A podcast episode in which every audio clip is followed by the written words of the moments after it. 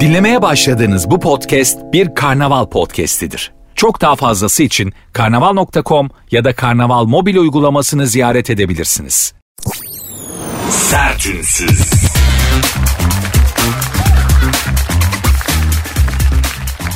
Herkese merhaba. Sert Ünsüz başladı. Ben Nuri Özgül. Saat 22'ye kadar beraberiz hanımlar beyler. Günün, günlerin ve gündemin bünyenizde biriktirdiği negatifi alıp bir miktar da olsa yerine pozitif vererek sizi rehabilite etmeye çalışacağım. Yeni dalgaya hazır olun. Nedir yeni dalga? Makara kukara değil. Nerede öyle günler? Nerede o günler? Böyle sadece makara kukara yapabildiğimiz. Gamdan kasavetten uzak günler. Oh, ne zaman gelmiş ki öyle günler? Şimdi bugünlerde gelsin. Yeni dalga dediği ünlü bir ilaç firmasının yeni Covid dalgası.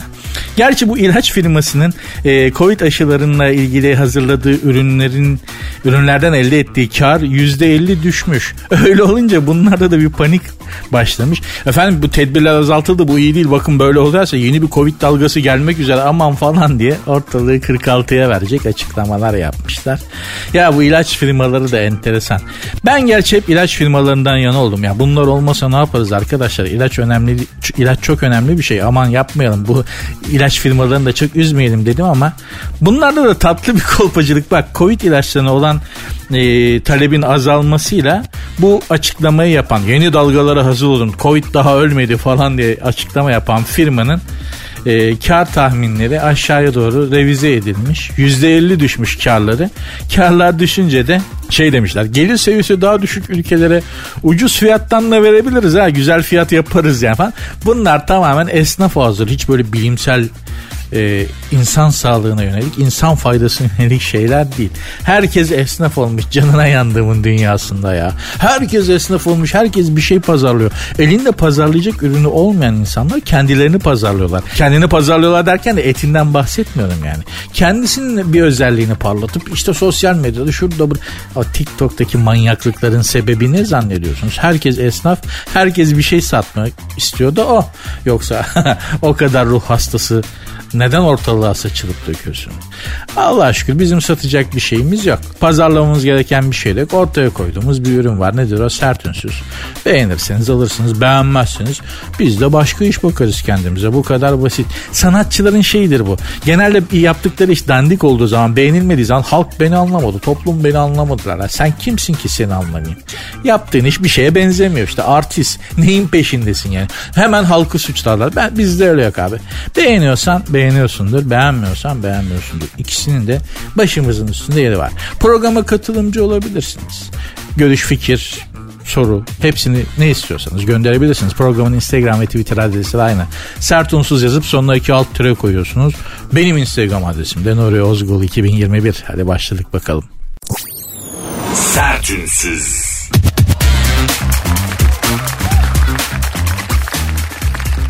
İşte mantığın sesi, işte kadının sesi, işte mantıklı kadının sesi. Kim o? Merve Boluğur. Bunu söyleyebileceğimi hiçbir zaman düşünmezdim. Merve Boluğur hakkında mantıklı kadın diyebileceğimi hiç düşünmezdim ama hanımefendi beni yanılttı. Aşk olsun Merve Hanım. Bunu da mı görecektik? Ben bunları da mı söyleyecektim ama söyletti. Helal olsun. Tebrik ederim, takdir ederim. Ne demiş Merve Hanım? Tek taşımı kocam alsın. İşte bu. Merve Bolur Nişantaşı'ndaki mücevher mağazalarını dolaşmış. Kendi kendime evleniyorum diye espri yapan oyuncu. Evet yani espriden anlamadığı çok belli. Neyse ol, olma yani anlayacak diye bir şey yok zaten.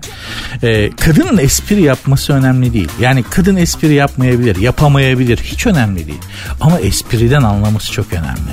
Yani ecnebinin sense of humor dediği. Anlatabiliyor muyum? Anlayan, espriyi anlayan, karşısındakini anlayan, bunun karşılığında bir şey söyleyebilen. Söyleyebiliyorsa Ali Yülala ekmek kaymakla ekmek kırayım. Söylemesi şart değil ama anlaması, espriyi anlaması çok önemli yani. Çünkü kadına bir espri yapıyorsun.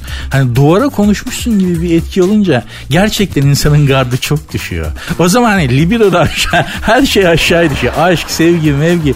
Lan yanlış insanla mı takılıyorum acaba falan diye. Kadın için de öyledir. Tabii de muhakkak. Ben erkek olduğum için. Kendi tarafımdan anlatıyorum. Neyse Merve Bolur'un me- mevzusuna devam edelim. Tek taşımı kocam alsın demiş. Nişantaşı'nda etrafında mücevhercileri dolaşıyormuş. Kendi kendime evleniyorum diye berbat bir şaka yapmış magazincilere.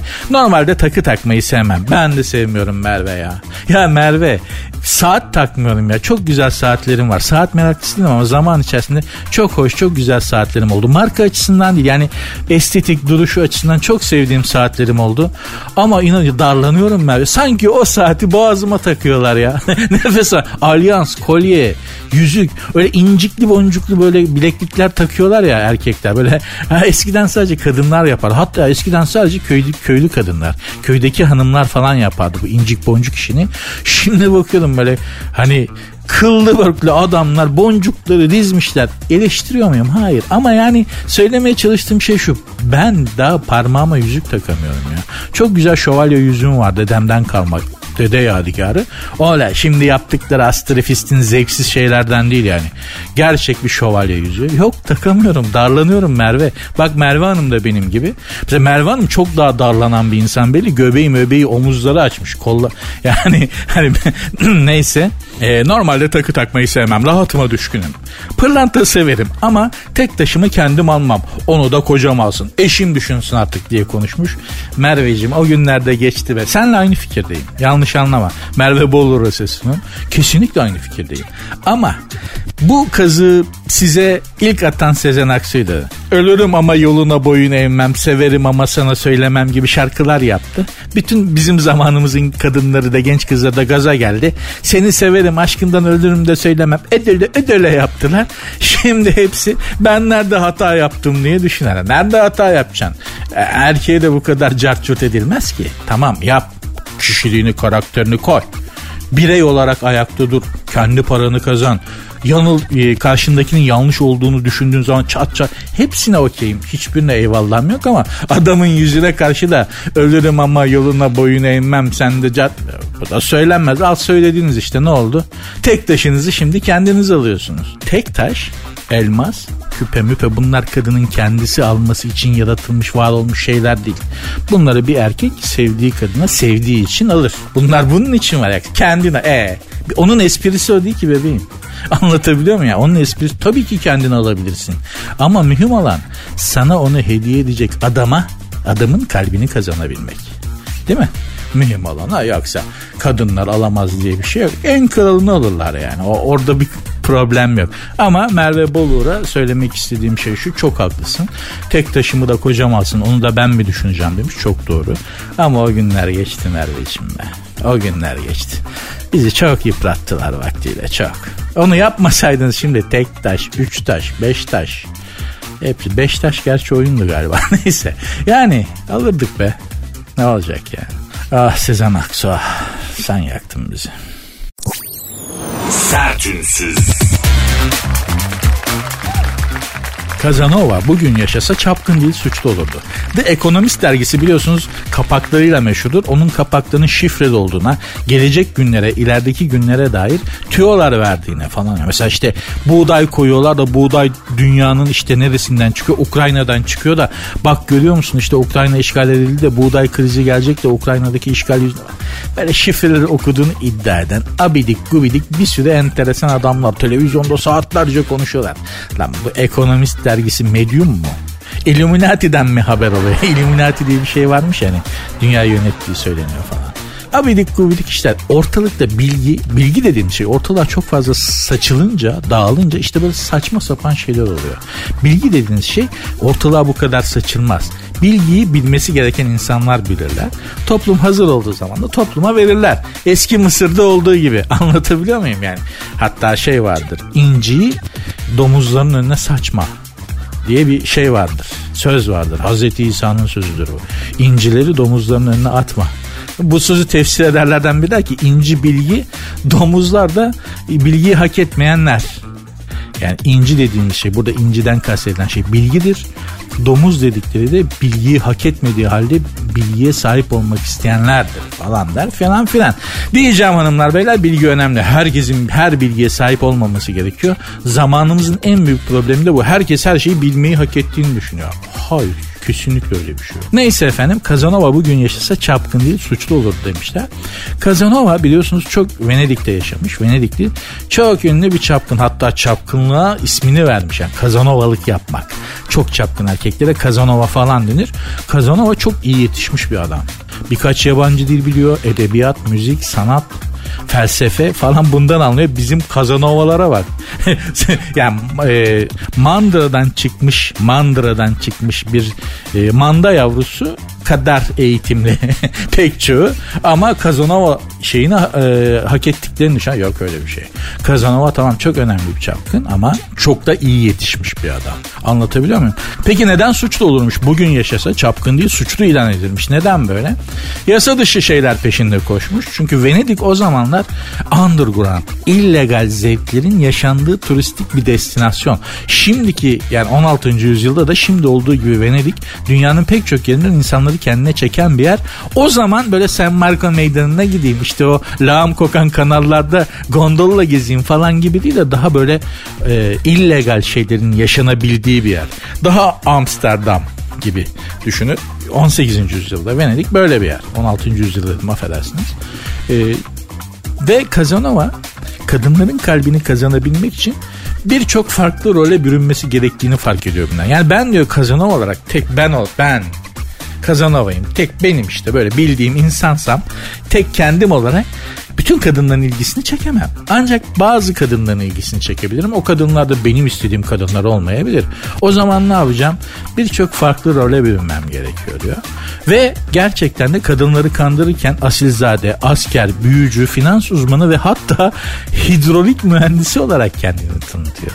Ne de ya ben şeyi anlamadım yani şimdi asker, falcı, büyücü, finans uzmanı hani bundan etkilenebilecek kadın var da hidrolik uzmanından meslek olarak ha, hayatım hidrolik uzmanı gördüğüm zaman elim ayağım boşalıyor. Adamla olmadan duramıyorum falan diyecek bir kadın. 18. yüzyıl Venedik'i enteresan bir yermiş. Düşünsene ne iş yapıyorsun Kazanova hidrolik uzmanıyım. Al beni Kazanova hidrolik uzmanı Allah Allah. Kadınlar da çok enteresan ya. Gerçekten kadınlar asla biz erkeklerin asla keşfedemeyecekleri bir ruh iklimine ve coğrafyasına sahipler. Çok ötemizde bizim. Hatta kendileri bile farkında değiller yani anlatabiliyor muyum? Hani bir zamanlar Afrika gibi gizemli Hindistan gibi böyle çok gizemli ve içine girmeye, o ruh iklimine gel, girmeye, keşfetmeye cesaret edemiyorsun. Çünkü orada kendini kaybedebilirsin falan. Baksanıza yani hidrolik uzmanından etkilenen kadınlar varmış. Koskoca çapkınlığa ismini vermiş Kazonova bunu kullanmış. Yani hidrolik uzmanıyım deyip bir kadını etkilemiş. Vallahi hanımlar akılsız ercek varlıklar değilsiniz. Neyse Kazanova özgür bir hayat sürmeyi işte böyle bu sınırlamalar toplumsal sınırlamalar ahlaki sınırlamalar olmadan bir hayat sürmek istiyormuş. Ve bunun için de bir takım şeyler yapmış. Şimdi burada söyleyemeyeceğim. Yaşı tutmayan yaşı uygun olmayan hanımlarla satın almak onları falan gibi.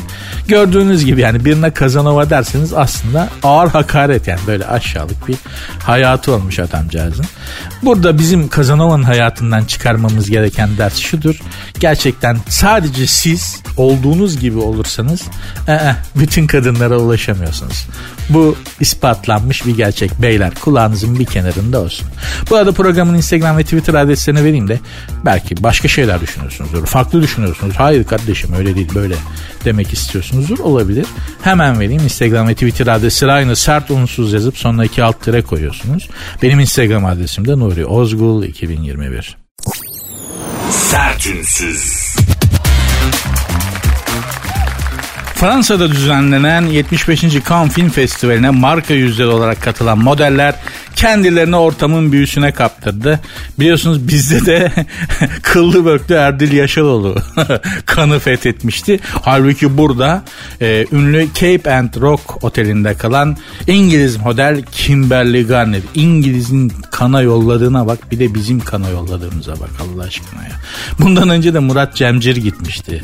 Buradan Yeniçeri Kışlası'na. Demek imkanımız olsa biz Kan, kan Film Festivali'ni Yeniçeri Kışlası'na çevireceğiz. Sipahi ocağına çevireceğiz ya. Allah'ım ya. Hayır tamam güzel kızlar da gitmişler de dünyanın her yerinden gelen öteki güzel kızların yanında bizimkiler çok sönük kalmış. Şimdi ya bunu açıkça da itiraf edelim bir kere boydan kaybediyorlar. Ben bu Cannes Film Festivali'ne bir kere denk geldim hayatımda o da tesadüfen yani Cannes'dan geçerken fark ettim ki Cannes Film Festivali var. Penelope Cruz da oradaydı hatta tanıştık Penelope'le. Farkındaysanız Penelope diyorum yani o da bana Nuri diyor. Öyle bir samimiyetimiz oluştu. Javier Bardem'le anlaşamadık. Neyse onları anlatmıştım size daha önce. Merak eden varsa karnaval.com'da podcastlerde duruyor programın bütün mazisi 160 küsür bölüm. Orada bir yerlerde anlatmıştım Cannes Festivali'nde Penelope Cruz ve Javier Bardem'le olan maceramı. Oradan dinleyebilirsiniz. İşte Kimberly Garner de Brezilyalı model Alessandra Ambrosio bir karım yani bu Alessandra Ambrosio karım olsa sadece adı yeter yani. Valla yani sadece bu kadın adıyla mutlu olabilirim. Alessandra bana bir kahve yapar mısın? Prozodiye bakar mısın? Abi hanım yengenin adı ne? Alessandra Ambrosio canım. Vay. Valla bu kadının sadece adı yeter yani karizmatik kadınlar yani fizik olarak karizmatik kadınlar bence işte Macar kadınlarıdır Avrupa'da falan. Ama isim olarak karizmatik kadınlar dünyada iki yerde var. Biri Latin kadınları çok karizmatik isimleri var. Öbürü de Rus kadınları. Rus edebiyatını okursanız gerçekten çok böyle kadın isimleri çok prozodisi zengin isimlerdir yani. Beni çok etkiler Rus edebiyatında kadın isimleri bir de Latin isimli. Baksanıza ya Alessandra Ambroso Daha ne olacak? Güneş yağı markası gibi kadının adı var yani. Hani başka bir şey yapmana gerek yok. Alessandra Ambroso desen yeter. Bir ömür boyunca. Neyse. Efendim bunlar da gitmişler. Bu gerçekten e, Cannes Film Festivali görülecek yerdir arkadaşlar film zam festival zamanı Avrupa'da ne kadar cıvır varsa dünyanın her yerinde ne kadar cıvır varsa ya ayağının altında yürürken böyle ayağınla kenara itiyorsun yavrum çekil bir dakika. Her yere yatmışlar. Keşfedilmeyi bekliyorlar. Kimi dondurma alıyor kimi plajda bikini. Sadece hanımlar değil ama erkekler de öyle. İşin o kısmı o işin o kısmı hep görmezden geliniyor. Sadece kadınlar keşfedilmek isteyen kadınlar Cannes Film Festivali'ne akıyor dünyanın her yerinden gibi bir imaj var yanlış. Ne? Dünyanın her yerinden gelen çok yakışıklı adamlar da var. Ben bir an önce kandan kaçtım. Yani dedim ki ya kendime olan saygımı kaybetmek üzereyim. Gerçekten çok yakışıklı, çok düzgün. Hani böyle hani bakıyorsun lan bana ne gerek var diyorsun. Gerçekten öyle şimdi hani açık açık söylerim ya ben ortalama bir Türk erkeğim ya da dünyada ortalama bir erkeğim ben. Şu Cannes Film Festivali'ne geliyorsun zımba gibi adamlar böyle yani bakıyorsun Abi diyorsun ya özür dilerim ben hani yanınızdan geçtiğim için affedin beni. Bana ne gerek var? Kadına da hak veriyorsun. Yani bir kadın sana burun kıvırsa da buna gitse e haklı yani bakıyorsun adama bir kendine bakıyorsun. Adil bir şekilde de düşünürsen benim kandan arabayı kiralayıp bir kaçışım var. Kanın tam tersi istikametine. Kuzeye doğru kan güneyde kuzeye doğru en son Orta Fransa'da falan freni bo şeyde e, Aveyron yani ne neresi orası işte neyse Orta Fransa'da Lyon falan o civarlarda frene bastım. Kendime olan saygımı kaybedecektim. Bakın samimi söylüyorum iki gün aynaya bakmadım. İki gün aynaya bakmadım yani. o kadar. Dolayısıyla da beyler Cannes Film Festivali'ne gidelim. Çok işte güzel kadın görelim. Dünyanın her yerinden çok hoş hanımlar geliyormuş falan diye. Hani öyle bir gaza gelmeyin. Cannes Film Festivali'ne bir de keşfedilmeyi bekleyen dünyanın her yerinden çok yakışıklı adamlar gidiyorlar ciddi komplekse girersiniz. Ciddi yani. Hani ben girmem abi eh, falan. Eh, öyle olmuyor. olmuyor birader. Olmuyor. Sen beni dinle festival zamanı kana gitme. Üzülürsün üzülürsün. Aynı şey hanımlar için de geçerli onu da söyleyeyim bu arada. Sertünsüz. Putin komutanları başarısız komutanları kovmuş. İngiliz istihbaratı Rusya lideri Vladimir Putin performansından memnun olmadığı bazı komutanları kovduğunu bildirdi. E, cümleyi düşük yazan kesinlikle gazetenin muhabiri. İngiliz istihbaratı Rusya lideri Vladimir Putin performansından memnun olmadığı bazı komutanları kovdu. Şimdi bunu e, normalde hani eski gazetelerin genel yayın yönetmenleri zamanında bir muhabir yazsa kovulmuştu. Şu anda artık gazetecilik yapmıyordu. Neyse efendim. Putin Ukrayna'yı işgali sırasında hala iş bitmedi biliyorsunuz. Hala Ukrayna'yı lüpletemedi. Dünyada tabii sağlam çıktı biraz. Birebir müdahale etmeseler de Ukrayna'ya çok ciddi silah yardımı yapıldı falan filan. NATO tatbikatı yapmaya başladı. Rusya bunun karşılığında iş tamamen yani şeye döndü. Yani Ukrayna'dan çıktı. Fakat bir an önce zannediyorum bu Putin Blitzkrieg denen e, Almanların 2. Dünya Savaşı'nda Belçika'yı falan lüpletmesi gibi Yıldırım Harekatı Blitzkrieg denen bir tank zırhlı birlik harekatı vardır. Öyle bir şey hayal ediyordu. Yani Almanlar da böyle savaşırlar genelde. Zımp diye hemen böyle bir anda bir saatte falan yani tamam iki saatte Belçika'yı toparlıyor zırhlı birlik harekatıyla. Bu Ruslar da yapmaya çalıştılar ama yapamadılar ki Ruslar da asker millettir yani. Hani dünyada asker, iyi asker yetiştiren üç tane millet olduğu söyleniyor. Türkler, Ruslar ve Almanlar. Bunlardan iyi askerler çıkar falan. Abi Napolyon Bonaparte. Koca Fransa tarihinde bir tane var. Napolyon Bonaparte yani. Anlatabiliyor muyum? Ama Rus tarihinde çok ciddi mesela Alman tarihinde de çok ciddi önemli generaller var. Savaş generalleri. Neyse mevzumuz da değil. Putin bu generallerin hepsini kovmuş. Rütbelerini sökmüş önce sonra defolun gidin sizin yüzünüzden madara oldum demiş. Bu gene iyi. Bu gene iyi. Kim Jong olsa Kore var ya Kuzey Koreliydi. Kim Jong olsa e, biliyorsunuz adam eniştesini kaplanlara attı. Bildiğiniz ya enişteyi kaplanlara yedirdi. E, karısını da kaplanlara yedirdiği söyleniyor. Hatun ortada yok uzun zamandır. Onu da kaplanlara yedirmiş olabilir diye bir haber çıktı. Gerçi bunu Amerikan istihbaratı da yapıyor olabilir. Mesela işte Saddam Hüseyin'le ilgili böyle çok enteresan haberler çıkıyordu. Saddam Hüseyin'in oğlu Uday ile ilgili. Uday diye bir oğlu vardı. İşte insanları tavan vantilatörüne bağlayıp bacaklarından baş aşağı sallandırıp beyzbol sopasıyla dövüyormuş Uday falan filan gibi böyle. Enteresan enteresan Amerikan istihbaratının çıkardığı fiştikleme haberler. Herifleri yargılamadan, konuşturmadan astılar. Yani doğru dürüst biz öğrenemedik yani Saddam Hüseyin'in mahkemesinde ne anlattı Sado? Hiçbir şey tık astılar. Bu işler böyledir. Putin'in o yüzden hani komutanları başarısız komutanları kovmasını çok normal karşılıyor. Çünkü ne yapsın yani? hani ne yapsın adam değil mi? Sanki böyle bir zalimmiş, zalimane bir hareketmiş gibi anlatılıyor. Yok abi ben de olsam ben de kovanım. Şimdi generallere diyeceğim ki Ukrayna'yı bana alıyorsunuz bir haftanız var. Değil mi? Koca Rusya. Yani Ukrayna tırnak ucu kadar bir şey Rusya'nın yanında.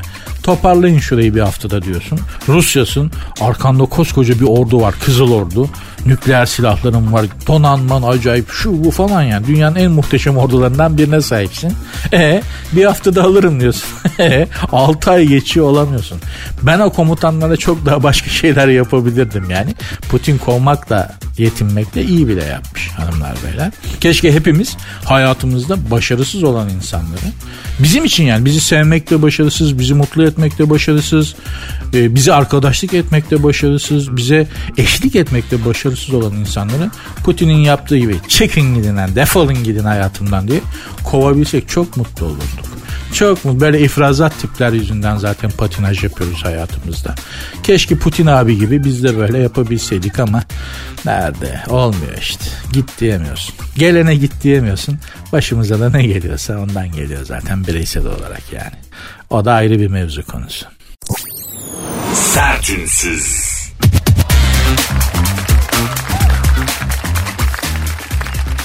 Efendim dizi sektörümüzün yıldızı parlıyormuş. Dünyada Türk dizileri çok ilgi Pardon. Dünyada Türk dizileri, Türk yapımı diziler çok ilgi çekiyormuş. Neden? Çünkü Dallas yapmayı öğrendik. O yüzden Dallas dediğimiz şey bir formüldür artık dizi olarak bir dizidir. Türkiye'de ahlakın çöküş nok çöküşünün başladığı yerdir. Yani hani o eski Türk filmleri o temiz, o masum, hani o Kemal Sunal'ın, Zeki Alasya, Metin Akpınar'ın, Türkan Şoray'ın, Edison'un filmlerindeki o Türkiye, onun bittiği gün Dallas dizisinin başladığı gündür TRT'de.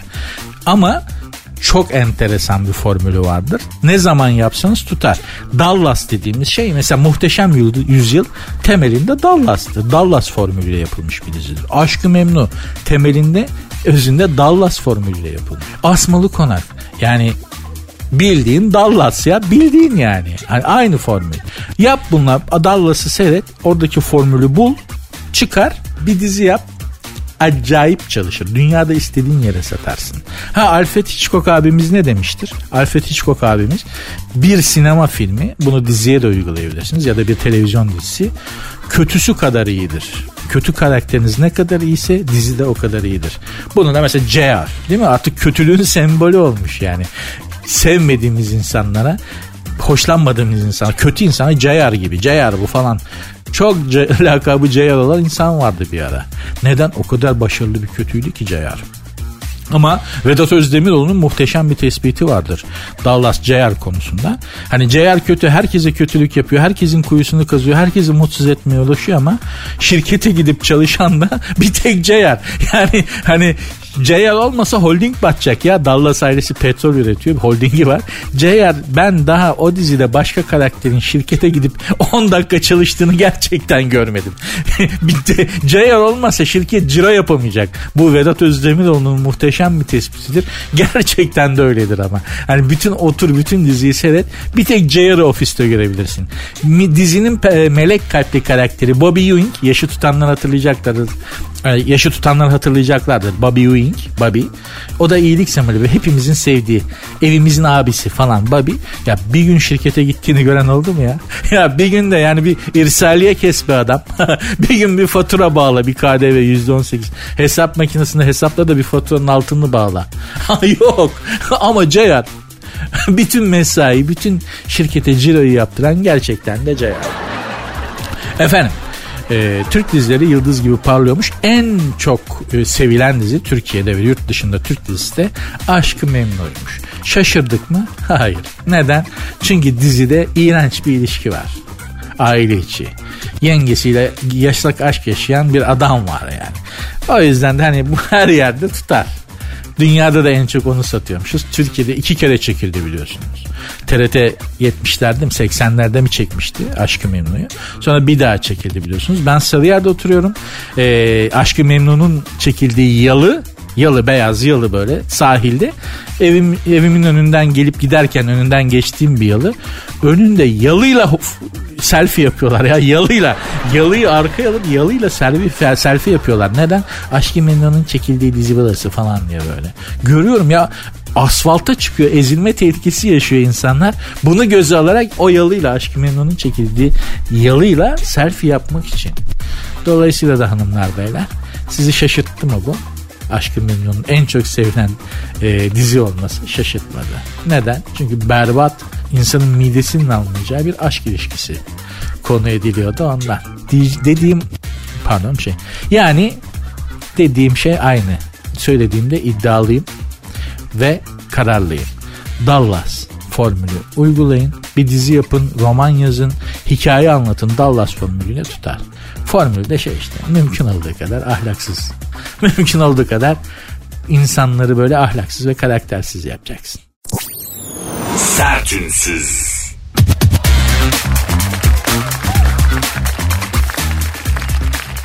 Okumadan gitmeyin. Yurt dışına değil efendim.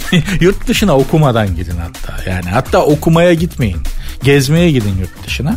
Şu sıralar peki okumadan nereye gitmeyin diyorlar. Şu sıralar herkesin dilinde mekanlardaki fahiş fiyatlar var. Gerçekten de öyle. Gerçekten de öyle. Etiler Nusret'te bir biftek 845 lirayken Bodrum'da bir serpme kahvaltı 240 iyi. Bodrum'da serpme kahvaltı 240 liraysa iyi. İstanbul'a daha pahalı. Gerçekten daha pahalı. Ya Bodrum'daki serpme kahvaltı satanlara seslenmek istiyorum burada. Daha geçirin abi. Yani hani çok özür dilerim ama hakikaten daha katlayın bu. Ucuz İstanbul'da aynı düzeydesiniz ya. Siz Bodrum'sunuz abi. Bu ülkede en kazık Bodrum olmalı. Yani değil mi? Yani Bodrum çünkü artık bu traditional bir şey. Yani geleneksel bir şey. Ne diyorsun? Bodrum'a gideyim de kendimi bir kazıklatayım abi. Eskiden böyle miydi? Ya Bodrum'a gidelim biraz kafa dinleyelim. Bodrum'a gidelim işte biraz yüzelim, tatil yapalım. Kendimize gelelim. Onlar eskidendi. Şimdi Şimdi Bodrum'a niye gidiyorsun?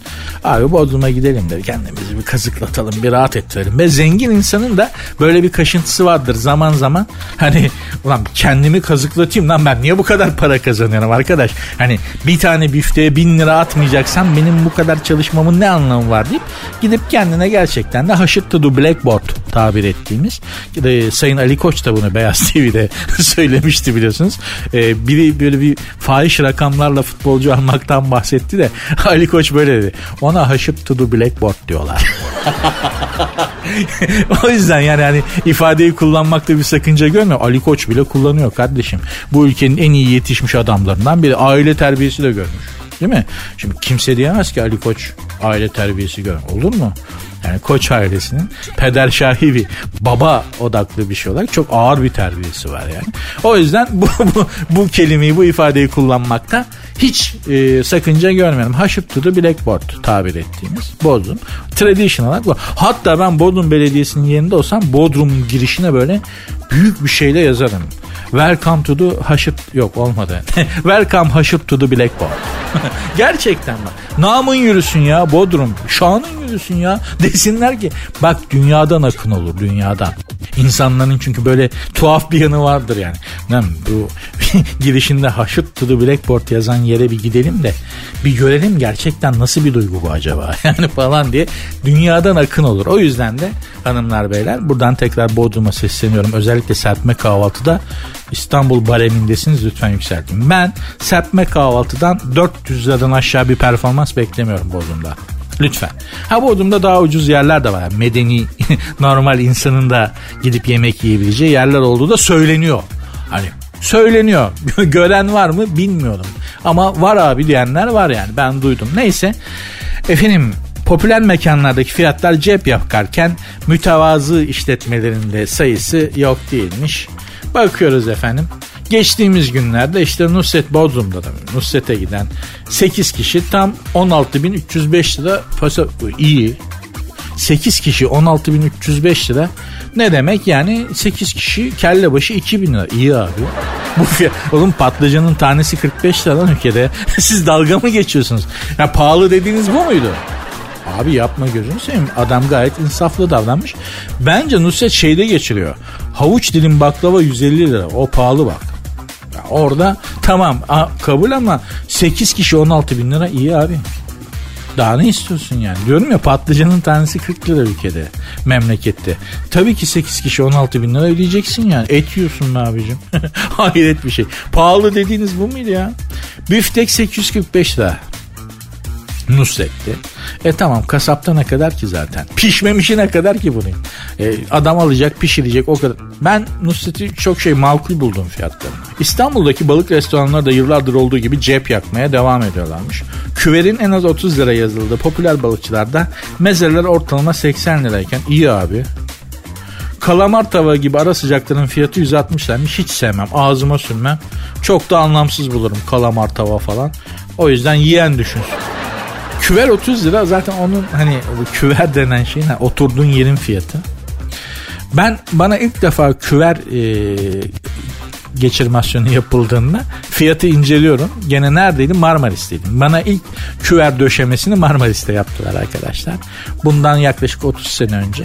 20'li yaşlarımdayım. 20 varım yokum yani. Gittik bizi aldılar böyle ön mekanı sahnenin en önünde faça mafya babası gibi oturuyorum canına yani. Scarface gibiyim. Oturdum en faça yerdeyim böyle. Şarkıcılar gözümün içine baka baka şarkıcılar. Ama ben de daha toyum yani. 20 yaşlarındayım ben. O zaman toy sayılıyordu. 20 yaşlar. Şimdi her 20 yaşında fetfaz oluyorsun ama o zaman öyle değildi. Neyse. Hesabı istedik geldi. Baktım gerçekten de tamam makul. Yani olur. Marmaris'teyiz. Tabii ki biraz daha pahalı olacak falan filan ama burada küver yazıyor. Bu küver de hesabın dörtte biri kadar tutuyor falan. Dedim bu küver ne abi? Dedi ki masa. Dedim ki masayı alıp götürmeyeceğim. dedi ki abi bu dedi faça bir yer buraya yani de ağır insanlar oturuyorlar. O yüzden dedi hani küver falan. Dedim yavrum buraya oturmayı ben istemedim ki siz oturdunuz. Falan filan. Sonra bu aldı gitti. E, küvere itiraz ediyor abi demişler. İçeriden de en faça masaya oturuyor. Lan ne demek itiraz ediyor falan. Beni siz oturttunuz falan diye. Orada bayağı bir arıza çıkarmıştım. Sonra zaman içerisinde aradan 30 sene geçti. Buna itiraz etmenin çok yersiz olduğunu çok acı tecrübelerle öğrendim arkadaşlar. Çok acı tecrübelerle öğrendim. Yani esnaf sana haşırt to the blackboard tabir ettiğimiz uygulamayı yapmak istiyorsa yapar. Yapar. Buna direnmenin bir anlamı yok. Yok yani. Yok bununla mücadele edemiyorsun. Zaten senin yanında olan bir şey de yok. Hani siz ne yapıyorsunuz kardeşim? Vatandaşa bu böyle yapılır mı diyecek bir maliye, bir e, denetleme kurumu herhangi bir şey zaten yok. Yani bir şey. Vergisini ödeyip ödemediğine bakıyorlar sadece. Dolayısıyla kardeşim yolunacak bir kaz olarak ortalıkta dolaşmaya devam ediyoruz. Hayır buna da razı da yeter ki üstümüzde yolunacak tüy kalsın yani derdimiz o. Sertünsüz. TikTok'un para basan hayvanları. Size demiyor, bana da demiyor. Gerçekten hayvanlara diyor. TikTok'ta en çok kazanan hayvanlar listesinin zirvesinde bir kedi varmış. The Little Puff'mış kedinin hesabının adı. 1 milyondan az izlenen videosu yokmuş. En az izlenen videosu 1 milyon ve üstüymüş. 27.6 milyon takipçisi varmış kedinin. Her bir paylaşımı ise 26.400 dolar tutuyormuş. Vay arkadaş. Ee, ikinci olarak da yani kediden sonra ikinci olarak da bir köpek varmış efendim. Pomerian cinsi. Pomerianlar tatlıdır ama. 20 milyondan fazla insan bu Pomerian köpeği takip ediyormuş. Toplam beğenileri toplam 518 milyonu geçmiş Pomerian'ın. Ee, üçüncü sırada ise sincap, sincaplar varmış. TikTok'un en çok kazanan hayvanlar listesinde. Bir sincap ailesi varmış. Kanada'nın Toronto kentinde Charlie isimli bir sincapın ve ailesinin videoları paylaşılıyormuş. Ee, 13 milyon takipçisi varmış sincapların. Benim de Nuri Ozgul 2021 diye bir Instagram hesabım var. Şu anda 958 takipçi var. Bin olduğu gün bin olduğu gün deve keseceğim diye adak atılmış. ya bin kişi olsun. Ya 958 kişi de zannediyorum bir haftadır 958 kişide kaldık. Ee, Instagram hesaplarını çok sık hatırlatmıyorum tabii. Hani 958 takipçim var. Bin olduğu gün hani göbek atacağım. Şuraya bak. Sincap'ın takipçisi 13 milyon. Torontolu, Kanadalı, Torontolu bir Sincap kadar olamadım. Ne acayip ya. 13 milyon arkadaş. Sizde hiç mi akıl yok lan? hiç mi mantık yok? tamam beni takip etme eyvallah. Zaten çok paylaşım yapan bir insan değilim de. Ama yani bir sincapı 13 milyon insan niye takip eder ya? Neden takip eder ya? Bir, bir kediyi insan neden takip eder Instagram'da? Ne paylaşacak diye. Tam kedinin kendisi değil tabii. Onu hani onu sahipleri, mahipleri bir şeyler paylaşıyorlar ama 26 milyon takipçi nedir arkadaş? 26 milyon insanın bir kediyi takip etmesi ne demek ya? Bu, bu ne demek biliyor musun? Abi hakikaten Amerika Mars'a gitmeye çalışmakta çok haklı. Hani dünya, bu dünya durulacak yer olmaktan çıkmış. Adamların hani bir an önce Mars'a Mars'a gitme heveslerine şimdi daha çok anlam verebiliyorum. Hani bu gezegenden bir an önce gitmemiz lazım ya. Hakikaten durulacak yer değil kafasıyla adamlar Mars'a falan gitmeye çalışıyorlar. Gerçekten Mars'a giden roketin bir tarafına sığınıp benim de gidesim var yani. Zaten bu aralar herkesin bir gidesi var memleketten. Ferhan Şensoy'un e, içinden Deniz neydi o operasının adı? Oyunun adını bilmiyorum ama çok güzel bir şarkısı vardır. Final şarkısı. Oyunun ismini hatırlarsan söylerim. YouTube'da da açıp e, dinleyebilirsiniz. Ayrı olarak konulmuş o final şarkısı. İçimden gelen bir ses sen sabahı bekleme geceden al demiri al demiri git diyor diye bir kaptanın ağzından gitme isteği için insanın içindeki gitme isteğini böyle çok güzel anlatan bir şarkısı vardır Ferhan Şensoy'un bir oyununun final şarkısıdır o şarkıyı söyler ve selam verirler. Şimdi hatırlayamadım oyunun adını ama bir bakın YouTube'da sözlerini okudum size. İyi gelecektir. Sertünsüz.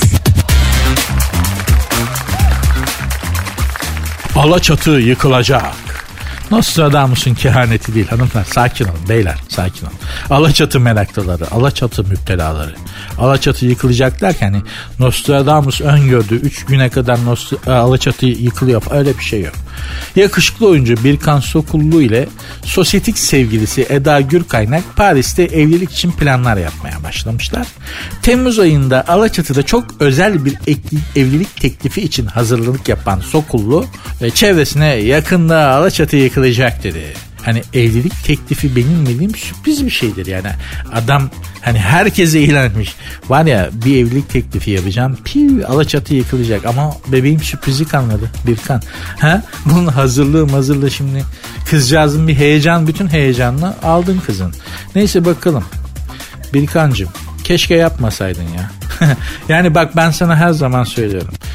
As böyle alengirli aksiyonlu evlilik tekliflerinin sonunda mutlaka böyle bir arıza çıkar. Bir kaza olur. iş madar olur. Tam olmaz. Bence tertemiz dümdüz bir evlilik teklifi yap. Şovunu evlendikten sonraya sakla. Yenge için şovunu. Yani gezmeler, tozmalar, eğlenceler eyvallah. Ama evlenme böyle alelli, yanarlı, dönerli, şovlu bir evlilik teklifi yapayım dersin. Bak bunun buna pişman olan insanların haberleriyle dolu magazin sayfaları. Yapma. Üçüncü sayfalar. Yapma yani. Ama belli ki dinlemeyecek. Enerjik bir arkadaşa benziyor. Ala, Alaçatı'da Temmuz ayında çok böyle süper alengirli bir evlilik teklifi yapacakmış. Hatta bu konuda çok güvendiği bir organizatörden tüyolar da almış Birkan Sokullu. Öyle bir evlilik teklifi olacak ki Alaçatı yıkılacak demiş. Çiftin düğün planları da aslında yavaş yavaş planlanıyormuş. Gelecek yıl planlanan düğünün yine çok özel davetiyelerle Ege'de kumlar iki senedir evlilik planları yapıyorlarmış. Yavrum yani tamam yapın da no, müttefiklerin Norman diye çıkarması bu kadar planlanmadı ya. yani bir alt tarafı evleneceksiniz. Ne oluyor ya? Bir sakin olun. Dediğim gibi yani bizim değil mi? Hani büyük taarruz planımız bile bu kadar uzun sürede planlanmadı. Bir seneden daha az sürede büyük taarruz Dumlu Pınar değil mi? Hani o taarruz planı bir seneden daha az sürede yapıldı. Adını biliyorsunuz. Ta, büyük taarruz planının adını. Değil mi? Hepimiz biliyoruz değil mi? Hani bugün bu ülkede yaşıyorsak, varsak hani falan. O büyük taarruzdaki o muhteşem plan sayesinde Atatürk ve Kurtuluş Savaşı'nın kurma heyeti tarafından hazırlanan adını biliyoruz değil mi? Biliyoruz yani. Kurt kapanı. Değil mi? Yani bilmiyor olamayız. Her 10 Kasım'larda, her 23 Nisan'larda, her 19 Mayıs'larda Instagram'dan ne paylaşımlar yapıyoruz. Bu kadar coşkuyla sevdiğimiz, minnettar olduğumuz insanların değil mi? Hazırladığı bu savaş planının adının ne olduğunu da kendi koymuş. Çünkü. Kurt kapanı olduğunu da herhalde Türkiye'de yaşayan her birey biliyordur yani kurt kapanı. Hatta itiraz etmişler biliyorsunuz. Şey ya demişler ki çok riskli bu plan. Risk almayı sevmeyen insanlar için buradan bir hani faydalı bir şeyler söylemiş onu. Ee, Mustafa Kemal Atatürk'e demişlerken çok riskli bu plan. Bunu söyleyen de e, çok önemli bir kurmay subayı. Atatürk'ten büyük. Atatürk ona hocam diye hitap ediyormuş. Bu kadar hürmet ettiği önemli bir asker. Demiş ki yani bu çok riskli bu plan. Bu saldırı planı. Çünkü tamamen düşmanı yok etmeye yönelik bir plan. Yani demiş eğer bu plan tutmazsa, bu iş şey olmazsa bizi büyük millet meclisi, Türkiye Büyük Millet Meclisi meclisin önünde bizi ipe çeker, asarlar demiş. Vatan haini ilan ederler. Atatürk de demiş ki paşam bütün sorumluluk bana ait. Asacaklarsa da beni assınlar. Bu planı uygulayacağız. Çünkü demiş başka çaremiz yok. Ya böyle yapacağız ya da olmayacak. Ya kaybedeceğiz ya kazanacağız demiş. İşte büyük adamların böyle anlarda yaptıkları çıkışlarla büyük adamlar oluyorlar yani. Onu da söylemiş olayım. Tarihe karşı sorumluluk benimdir. Asacaklarsa beni assınlar deyip hani racon kesmekte her baba yiğidin harcı değil. Zaten böyle yapabilen insanlar olsak kendimize bu kadar güvenen, bu kadar dolu insanlar olsak hayatta çok başarılı olurduk. Ama biraz da hani bunun da bir e, ibret şeyi olarak dinlemiş olmanızda fayda var. Kulağınızın bir kenarında bulunsun yani. Büyük adamlar büyük oynarlar. Büyük kadınlar, büyük insanlar büyük oynarlar ve büyük riskler alırlar. Sonucuna da katlanırlar. Sertünsüz. Ben de böylece çok bilmişliğimi yaparak programı bağlar başı yapmış olayım. İnşallah kendinizi şu anda programı dinlemeye başladığınız andan daha iyi hissediyorsunuzdur. Biraz rehabilite olmuşsunuzdur. Biraz farklı şeyler düşünün. Az şeyden bahsetmedim ya. Cannes Film Festivali'nden bahsettim. Büyük taarruzdan bile bahsettim. Yani düşün Cannes Film Festivali ve Büyük Taarruz'dan bir programda aynı anda aynı programda bahsedildiği nerede görmüş? Putin'e gittik. Putin'in komutanları kovmasından bahsettik değil mi? Alaçatı'da planlanan düğünden e, hani TikTok'ta en çok kazanan hayvanlardan daha az yani hiç kazanmadığımı hayvanlar kadar olamamışım ya. Bana en çok hadi kedi köpek neyse de sincaplara sincaplara geçilmek çok koydu be. Gerçekten çok koydu ya. 10 küsür milyon takipçisi varmış sincapların arkadaş. Benim 958. İnşallah 1000 olacak kısa sürede hanımlar beyler. Bininci takipçime kitap hediye edeceğim. Başka hediye edecek bir şey. Yani çeyrek altın takmayı çok isterdim ama ekonomi şu anda bir müsait değil ama bininci takipçime kendi kütüphanemden en sevdiğim kitaplardan birini hediye edeceğim kendi koleksiyonumdan. Söylemiş olayım. Instagram ve Twitter adresini de vereyim programı. Sert unsuz yazıp sonuna iki alt koyuyorsunuz. Benim Instagram adresim de Nuri Ozgul 2021 görüşmek üzere. Dinlemiş olduğunuz bu podcast bir karnaval podcastidir. Çok daha fazlası için karnaval.com ya da karnaval mobil uygulamasını ziyaret edebilirsiniz.